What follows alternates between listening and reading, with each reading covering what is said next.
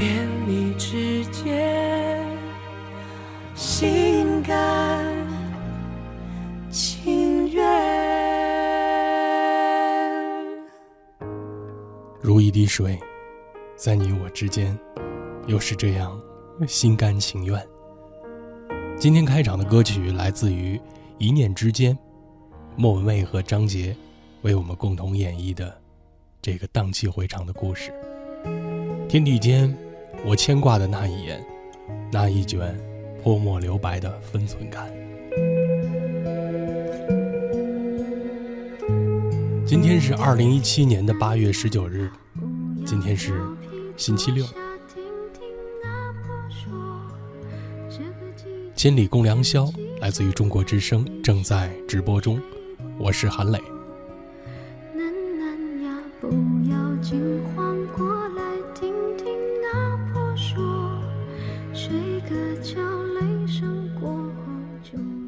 多雨的季节，好几次上班都感到了天气越来越凉爽，在雨中慢慢的开着车，慢慢的到达单位的门前。所幸今天北京的雨不是很大，最起码在我来台上路段的雨情还是比较小的。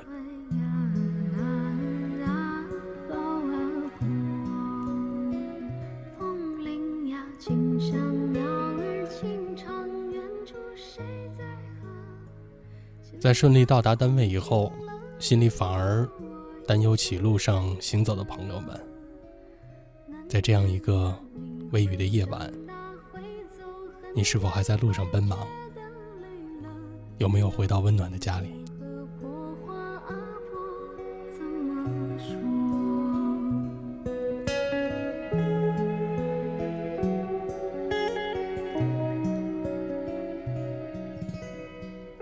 今天的千里共良宵，在周末的时间，和朋友们要开启一个这样的话题：与人相处的分寸。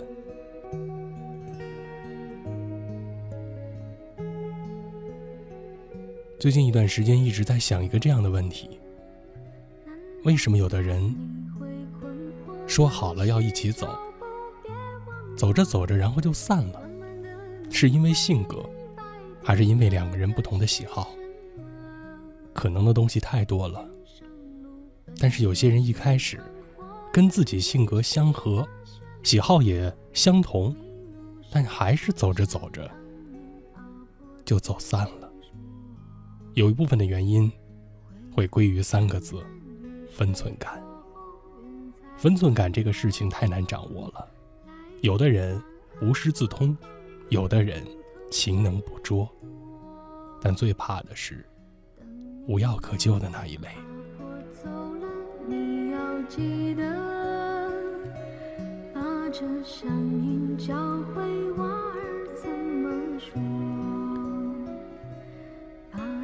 今晚千里共良宵的互动话题：与人相处的分寸感。您可以在新浪微博上，然后找到广播员韩磊。参与到今天的互动之中，小然说呢，得失要讲分寸，进退有度啊，恰如其分，懂得乘势而上，也要善于激流勇进。分寸呢，那是人生长河的分水岭，在哪里应该放，在哪里应该合，颇有讲究，否则不是洪水泛滥，便是河水干枯啊。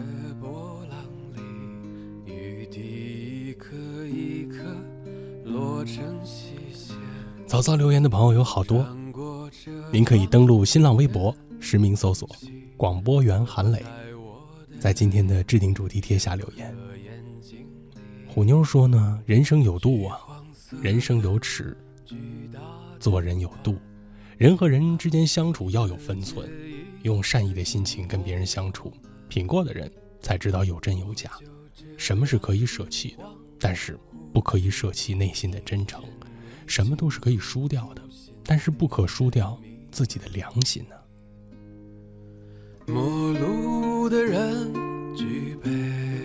天乐说呢，人跟人相处再好啊，我们也要讲究分寸感。分寸这种东西其实最难掌控的，就有的人嘛无师自通了，有的人也能通过勤能补拙的学习，但是我们在不同的地方、不同的场合，自然也就不同。分寸，那是我们人和人之间的交往重要的因素。分寸感不是初来乍到就能学会的，只有我们慢慢的通过人生的磨练，然后慢慢的体会，慢慢的用心去感受。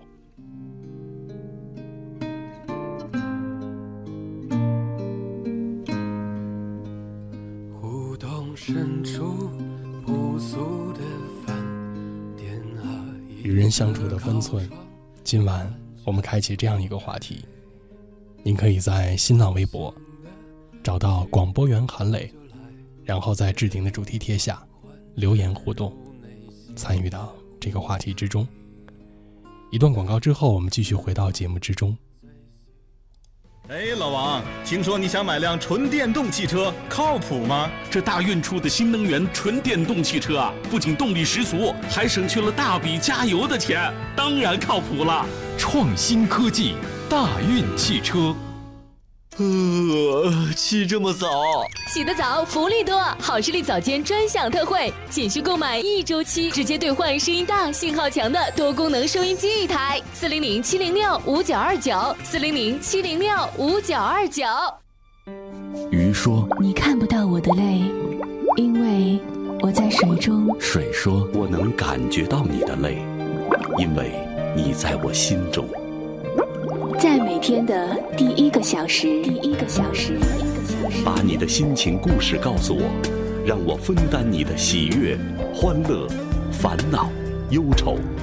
请相信，你的心情有人懂。夜晚声音会发光。每天午夜时分，千里共良宵，与您共赴心灵之约。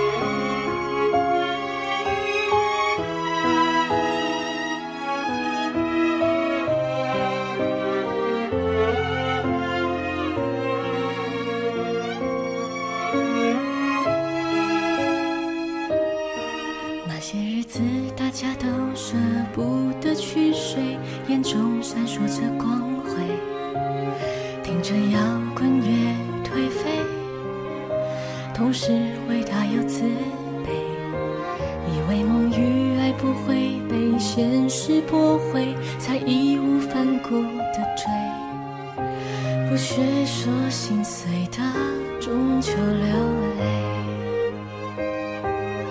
许多年后。习惯的咖啡。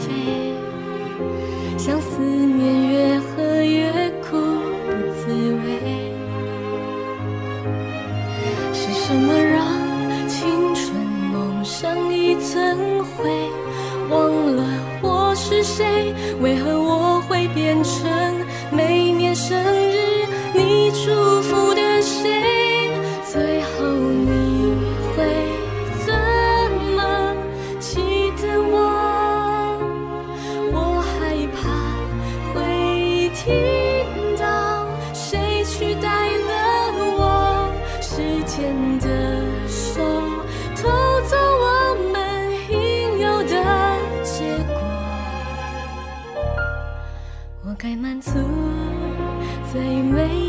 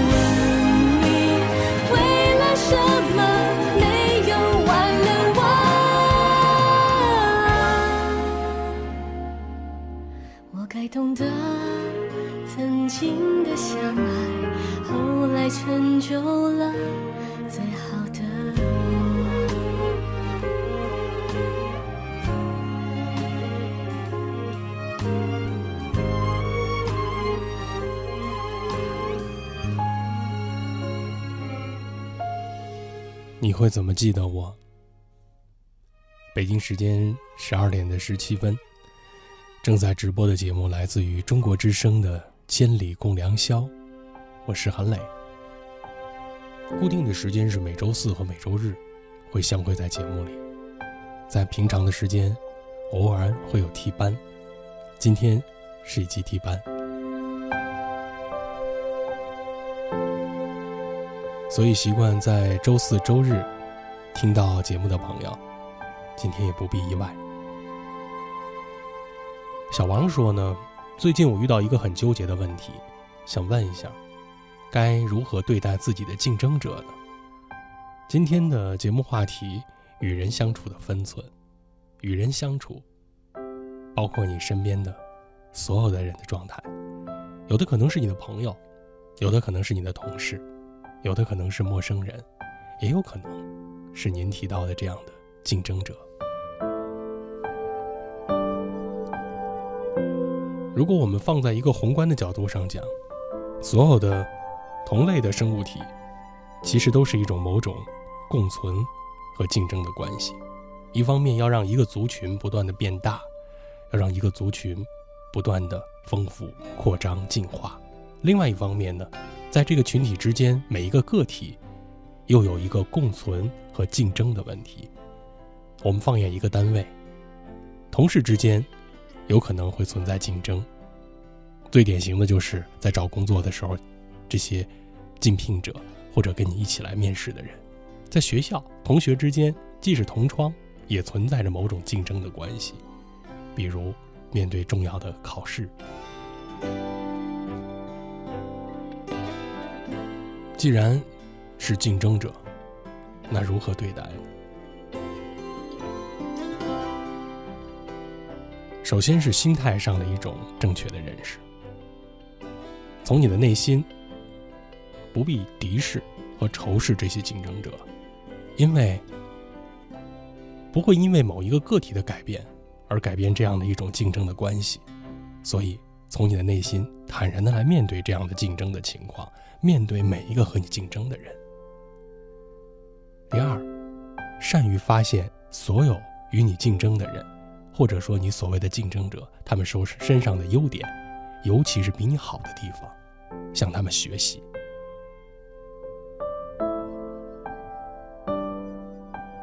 诚心诚意的向他们学习。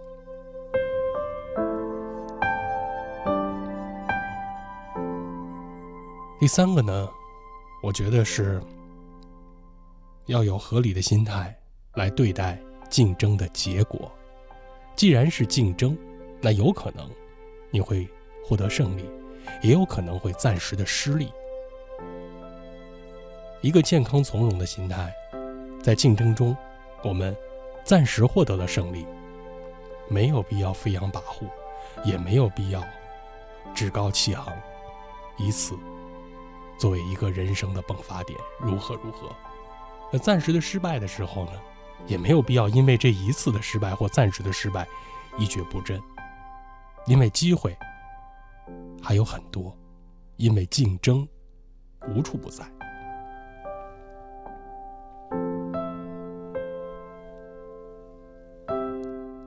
不能否认的是，所有的人都希望在竞争里能够获胜，在竞争。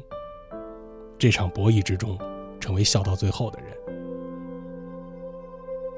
从容你的心态，细心的去准备，努力的提升自己，坦然的面对竞争的结果。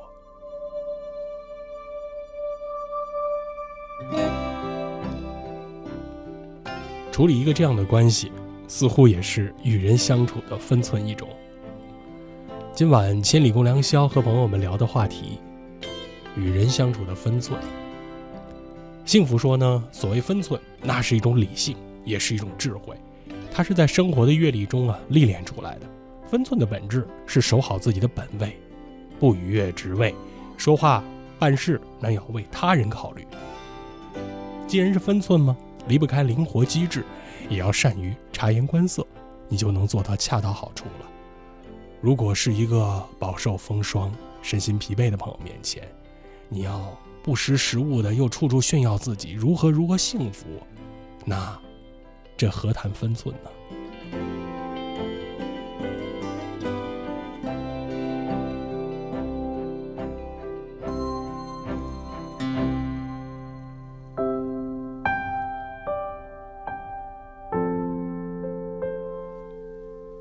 程文说呢，成熟嘛，那就开始设置边界了，知晓分寸，留出余地，对待自己，对待旁人，不要再用貌似什么果断来表达任性，你要懂得审时度势啊，不要再用没有限度的付出来表达善良，要学会有原则的爱，不要再随意的侵占他人的世界，给自己的事儿足够的支持，给别人的事情足够的尊重。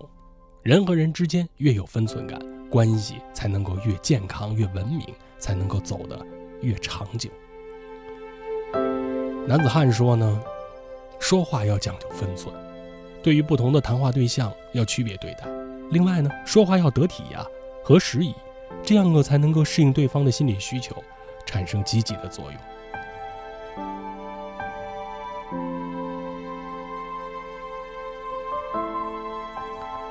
若能相见说呢，我们的领导啊是一个比较较真儿的人，在他的手下做事啊也是很有压力的。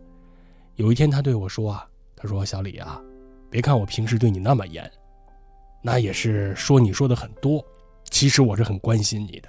你跟我们家孩子一样大，许多事情啊，我都希望你能够做得越来越好，才会对你严格要求的。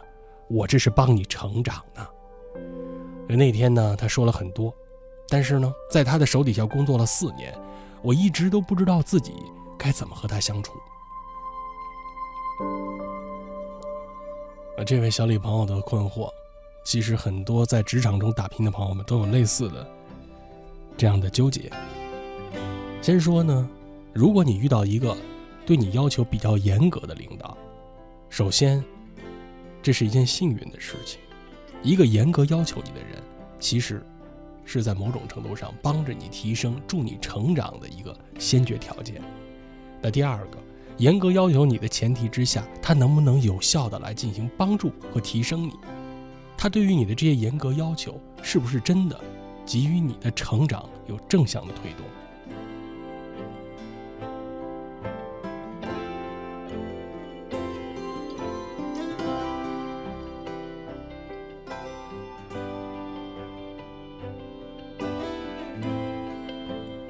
所以在职场之中，我们经常说的那句话是什么？不怕被人严格对待，却怕被人放任不管。和严格要求的上级相处，其实有非常简单的一个方法，那就是，如果他要求你做到六，你自己做到十；如果他要求你做到十，你要求自己做到十五。总比他严格要求的那个边界再严格一些。不知不觉，你在这样的一个环境之下，你会发现自己有变化。你自己说吗？四年的时间了，你感觉自己有没有提升和进步呢？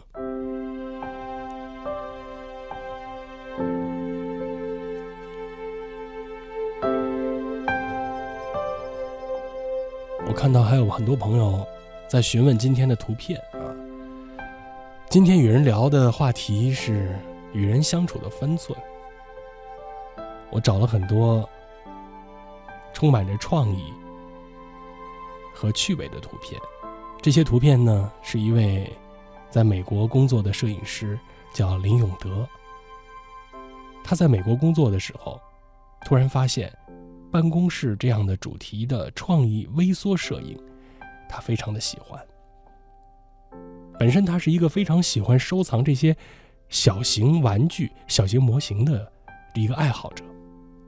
然后他发现，在自己日常办公室的生活之中，如果把这些小人儿放到日常工作的这些笔记本之间、办公用品之间，他们会构成一个神奇的小人国，会构成一个让我们叹为观止的小人世界。这些小小的人儿，在我们熟悉的环境里，在这些日常。皆可见的情景之中，居然构成了一种奇妙的意境。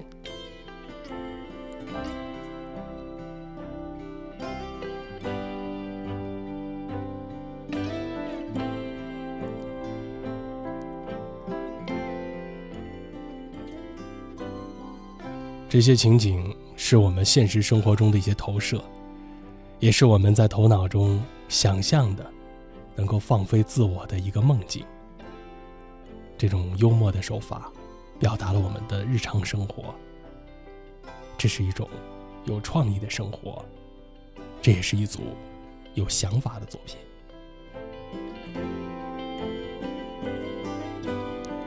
当我看到这套图片的时候，我不禁在想：这小小的世界，这完全臆造出来的情景，你能看到这每一个小人之间。他们的相处，似乎按着一种我们设想中的情景和桥段，在慢慢的展开。你甚至会想象，这些小人如果是真的人，他们脱离了这个环境，会不会回到自己的家里，面对自己的家人？他们来自哪里？他们会去哪儿？他们的名字又是什么？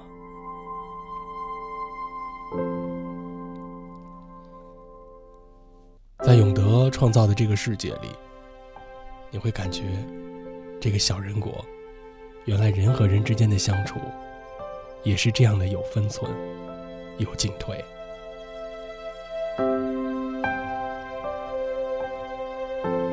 南风说呢，今天的话题啊，与人交往要有分寸感，那可能因为一分会得人心，也会因为一寸而伤了人心，有分寸。不触碰别人的底线，也尊重自己的内心，不让别人践踏，守着这分寸，与人为善，与自己为善，理解亲人朋友，也理解自己，站在这条线里，好好的交往。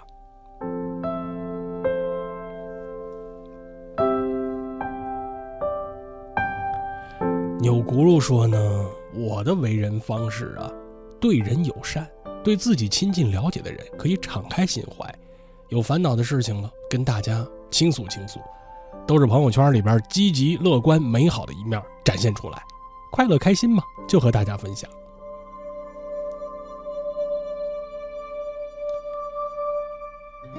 在新浪微博，您可以实名搜索“广播员韩磊”，今天的话题正在继续中。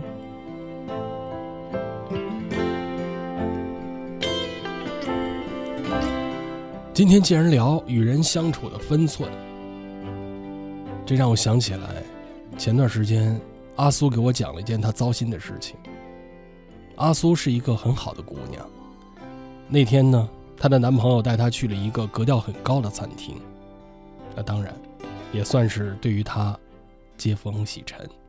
她刚刚为了自己的男朋友，放弃了在家乡稳定的工作，只身一人。来到了她男朋友所在的城市。这个男生订了一个可以看到海景的、靠窗的这样的一个位置，可以说是一个完美的一个节日的氛围，一切都是那样恰到好处。两个人终于结束了异地恋，阿苏的心里既兴奋又忐忑。两个人坐定之后，她的男朋友说：“哎，怎么样？这儿很美吧？在你家那个小地方，是不是从来没有来过这么好的地方吃饭呢？”这个已经不是第一次，从这个男生口中听他开玩笑说阿苏是从小地方来的人。虽然说呢，平日两个人的相处方式就是互相的调侃，但唯独从小地方来的这几个字，这样的玩笑，阿苏是不能接受的。可是，她的这个男朋友还是满脸的笑意，完全没有顾及阿苏的感受。也许，在你看来，是很平常的事情，不是一件过分的事情，但偏偏就是别人内心最介意的那个点。相互陪伴的人，最了解对方的脆弱点，更应该学会去保护，而不是说明明知道他哪儿最疼，偏偏在那儿要插上一刀。无论是朋友还是恋人，这分寸真的是太重要了。但事实上，人们又往往不容易做到这一点。分寸是成熟的爱的标志。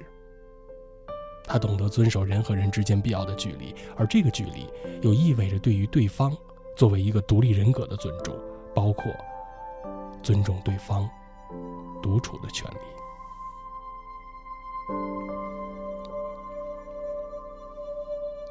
与人相处的分寸，千里共良宵正在直播中。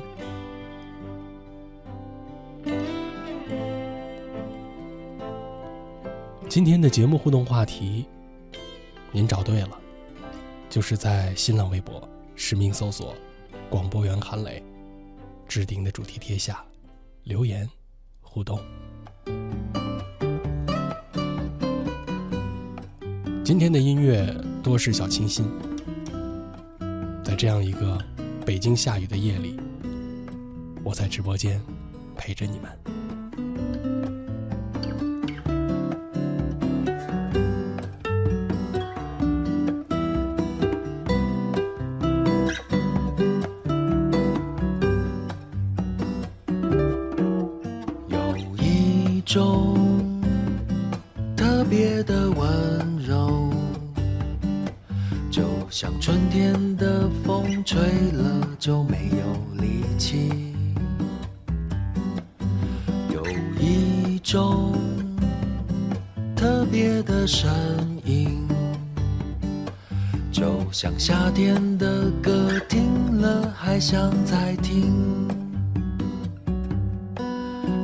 在吃饭没？昨天又很晚睡。今天几点出门？上班会不会累？我们很常聊天，只有我们聊这些。牵牵手，逛逛街，看电影，吃宵夜，这些老套的行为永远不会变。这就是生活，其实也不错。你说。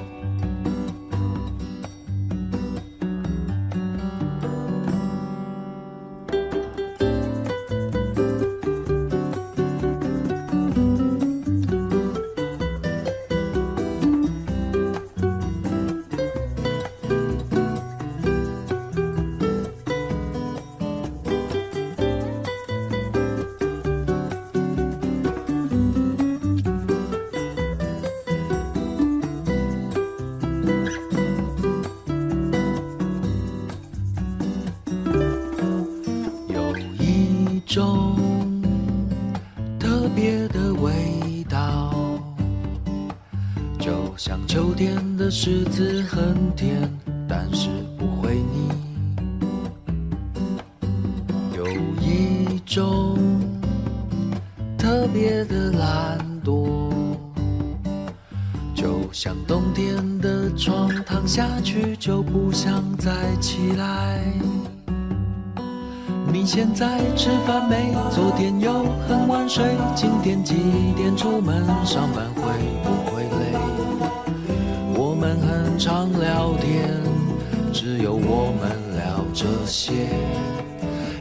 手逛逛街、看电影、吃宵夜，这些老套的行为永远不会变，这就是生活。嘟嘟。你现在吃饭没？昨天又很晚睡，今天几点出门？上班会不会累？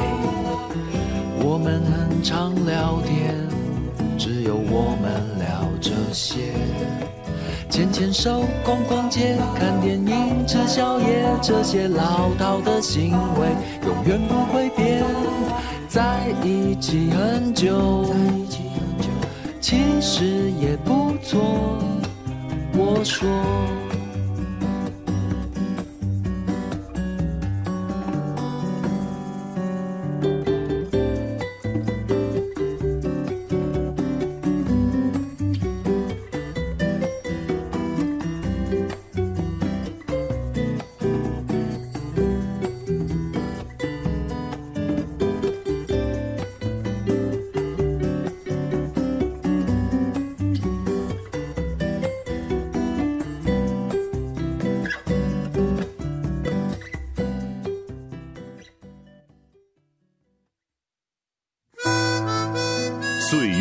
电波中流淌，人生在音乐中升华。把你的心情故事告诉我，让我分担你的喜悦、欢乐、烦恼、忧愁。请相信，你的心情有人懂。每天午夜时分，千里共良宵，与您共赴心灵之约。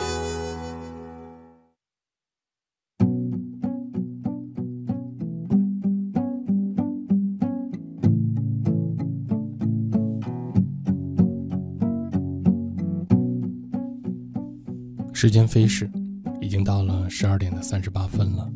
这个时间，我相信很多朋友在忙忙碌碌的结束了一周的工作，与这样的一个时间，也进入到了假期的状态，心情慢慢的放松，身体也随着这样的心情，慢慢的松弛了下来。丢失了一个梦境，像是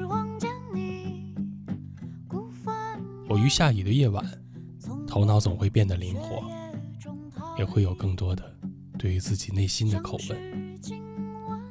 今晚，我们共同来面对这样一个话题：与人相处的分寸。中国之声《千里共良宵》正在直播中。薇薇安说呢，长大呀，越长大越觉得，一直是为人处事啊。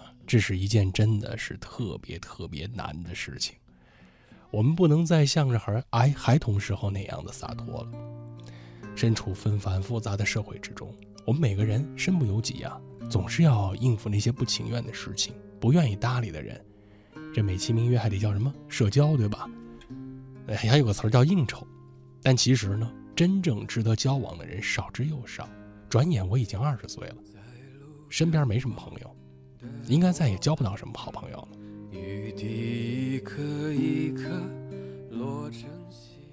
首先要说呀，所谓成长，并不是一直要做你愿意做的事情，而是做你应该做的事情。所谓成长，并不是尊重那些你佩服的人，有的时候，对于你讨厌的人，加以礼貌，也是一种成熟。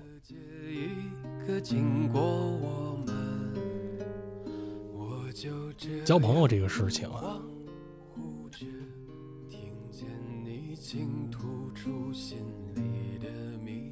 也不是刻意而为的。如果说你奔着很强的功利心，或者以交朋友的心态，真的去和所有的人相处的话，未必会找到真的朋友。但如果与你共事的人，或者说呢与你合作的人，这个人很靠谱。不会坑你，不会害你，这就足够了。你还要多交心的朋友，你还要多过命的友谊。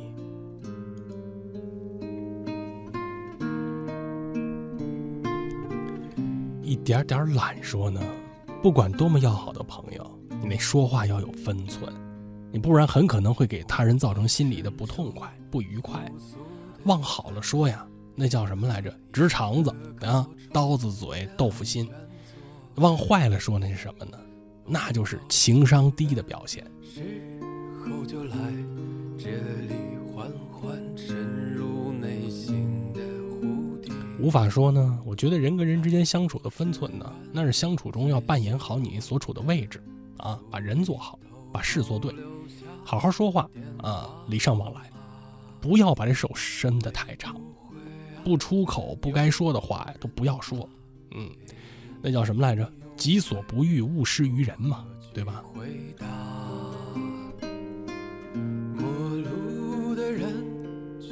还有很多朋友喜欢今天晚上的歌曲啊，这个老朋友们都知道，在广播员韩磊交流群里会有热心的朋友呢，把这个歌整理成歌单为大家来分享。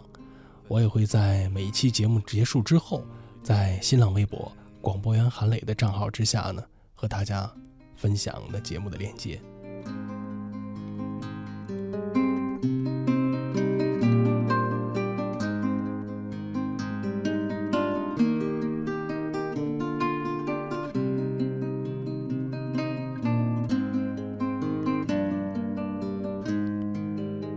早餐说呢，这分寸感啊，大概就是我天南地北的跟他都聊，为的就是有一天呢能跟他聊聊爱情。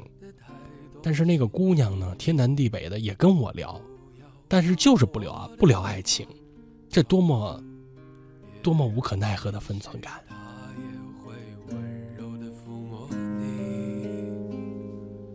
陌路的人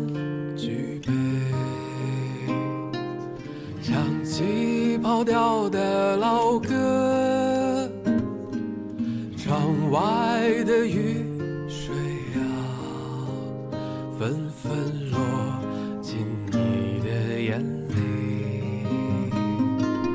陌路的人举杯，与朋友之间。与亲密合作的伙伴之间，我们总会在内心产生一种依赖，愿意和他倾诉，愿意和他分享我们生命中的那些悲喜。高兴的事情自不必说，但更多的是和朋友们吐槽生活中的不顺心，说那些情绪上的负面情况。我们常常在生活中会有意无意的把朋友当做自己，呃，倾诉内心牢骚的一个对象。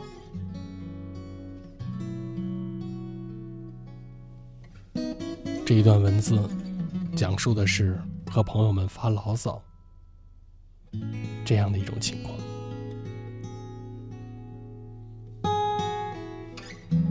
前几天在火车站等车的时候。连续收到了小周给我发了好几条微信，他问我：“哎，你干嘛呢？我今天好丧啊，我被公司那小王给气到了。还有就是我们领导让我们周末来公司加班，你知道吗？我周末睡懒觉的机会都没有了，我真的是特别的难过。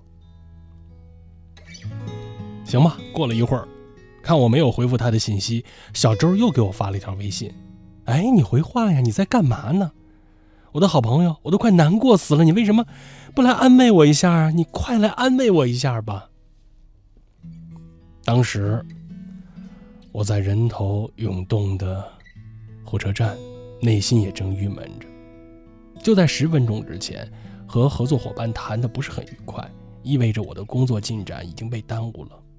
另外一边呢，火车站上的展展示牌显示着我。要乘坐的这趟高铁晚点了，所以很多既定的计划又被打乱了。我觉得我今天也很倒霉，也很丧啊。小周的信息发过来，我看到了，但是对于那一刻的我来说，其实并没有多少好的心情去安慰他的情绪，所以我只能选择暂时的忽视不理。谁想到，过了十分钟。那个没有等到我回复的小周，直接一个电话打过来了。开口第一句话就是：“你怎么回事啊？我今天真的很丧，特别特别难受，我急需要你的安慰。”然后紧接着噼里啪啦的跟我倒了一大堆的苦水，在我简单的安慰几句之后，很明显感觉到，电话那边的小周更觉得自己委屈了。在他情绪激动，准备跟我继续吐槽的时候，我有点不耐烦地打断了他。我说：“小周，你可千万别再跟我发牢骚了。说实话，我今天不想听到太多负能量的话，不想，求你了。”可能我这句话说的有点重，所以电话那端的小周迟疑了很久没有接话。我又接了一句：“不是我不关心你。”啊，不想安慰你，只是说再好的朋友也有自己的烦恼，也有不想听你吐槽的时候，你可不能把自己活得那么负能量，你也很累吧？而且你会让你的朋友觉得也很累的。诚然，生活有的时候是糟糕的，我们都很清楚这个事实。谁的生活没有可吐槽的这些槽点呢？但哪怕如此。也没有人真的愿意一直听你抱怨生活，你也总别的，别觉得自己是最惨的那个。事实上也不是，比你惨的人有的是啊，对吧？比如说呢，刚工作的时候，我也是一个负能量爆棚的人，工作上遇到一点压力，我就喊着累呀；生活里遇到一点挫折，我就喊苦啊。甚至有一天出门晚了，我看到每天七点四十坐的那个公交车从我面前跑了，我想着上班要迟到了。我想着我要面对那个可怕的主管，我可能我这个月的全勤奖就没有了。我就蹲在马路边儿我居然哭了。每天下班回到家里，我也像小周一样的，跟我的姐姐抱怨着工作，吐槽着同事，偶尔临时加个班我都能鬼哭狼嚎的一个小时。当时年轻啊，那也是一副看不惯全世界的熊样，我总觉着悲悯。我觉着老天爷最不厚待我，我是这个世界上最委屈、最可怜的人。有一天，连我姐姐都实在受不了我了，她直接问我：“你觉得你现在的生活苦？那你喜欢的生活是什么样子的？”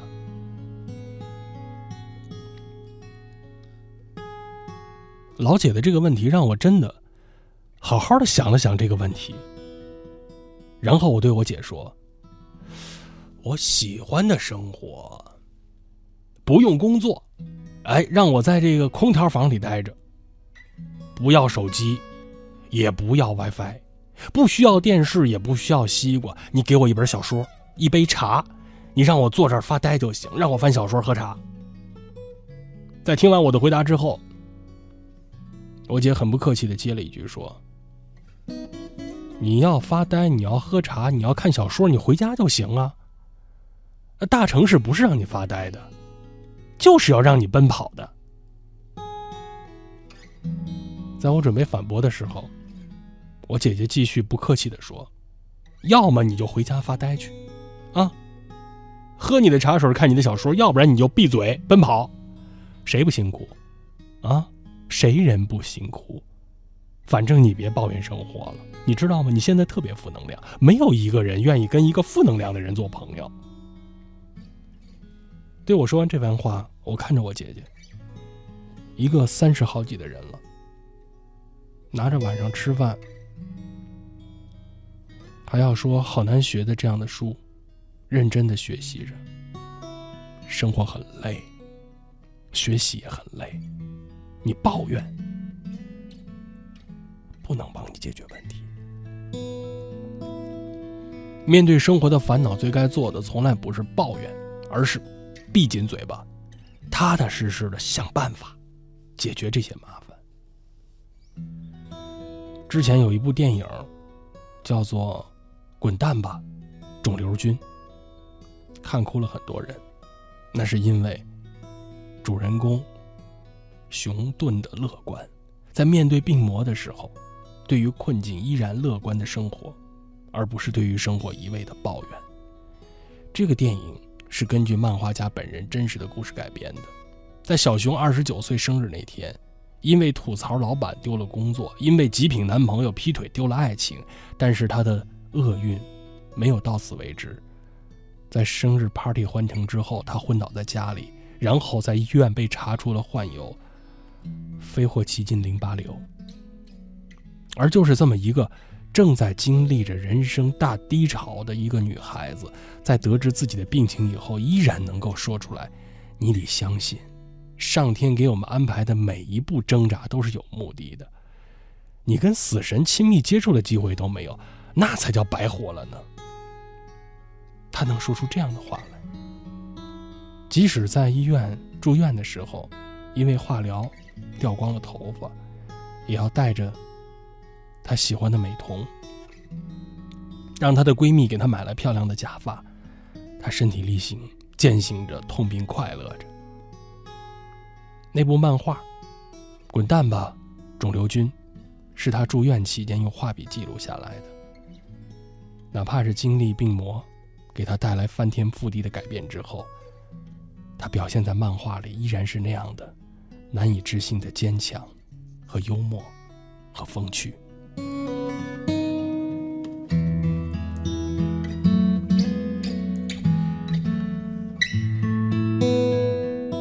这部电影让我们感动流泪的，不是电影本身，而是小熊身上那种痛并快乐着、那种不抱怨的生活的正能量劲儿。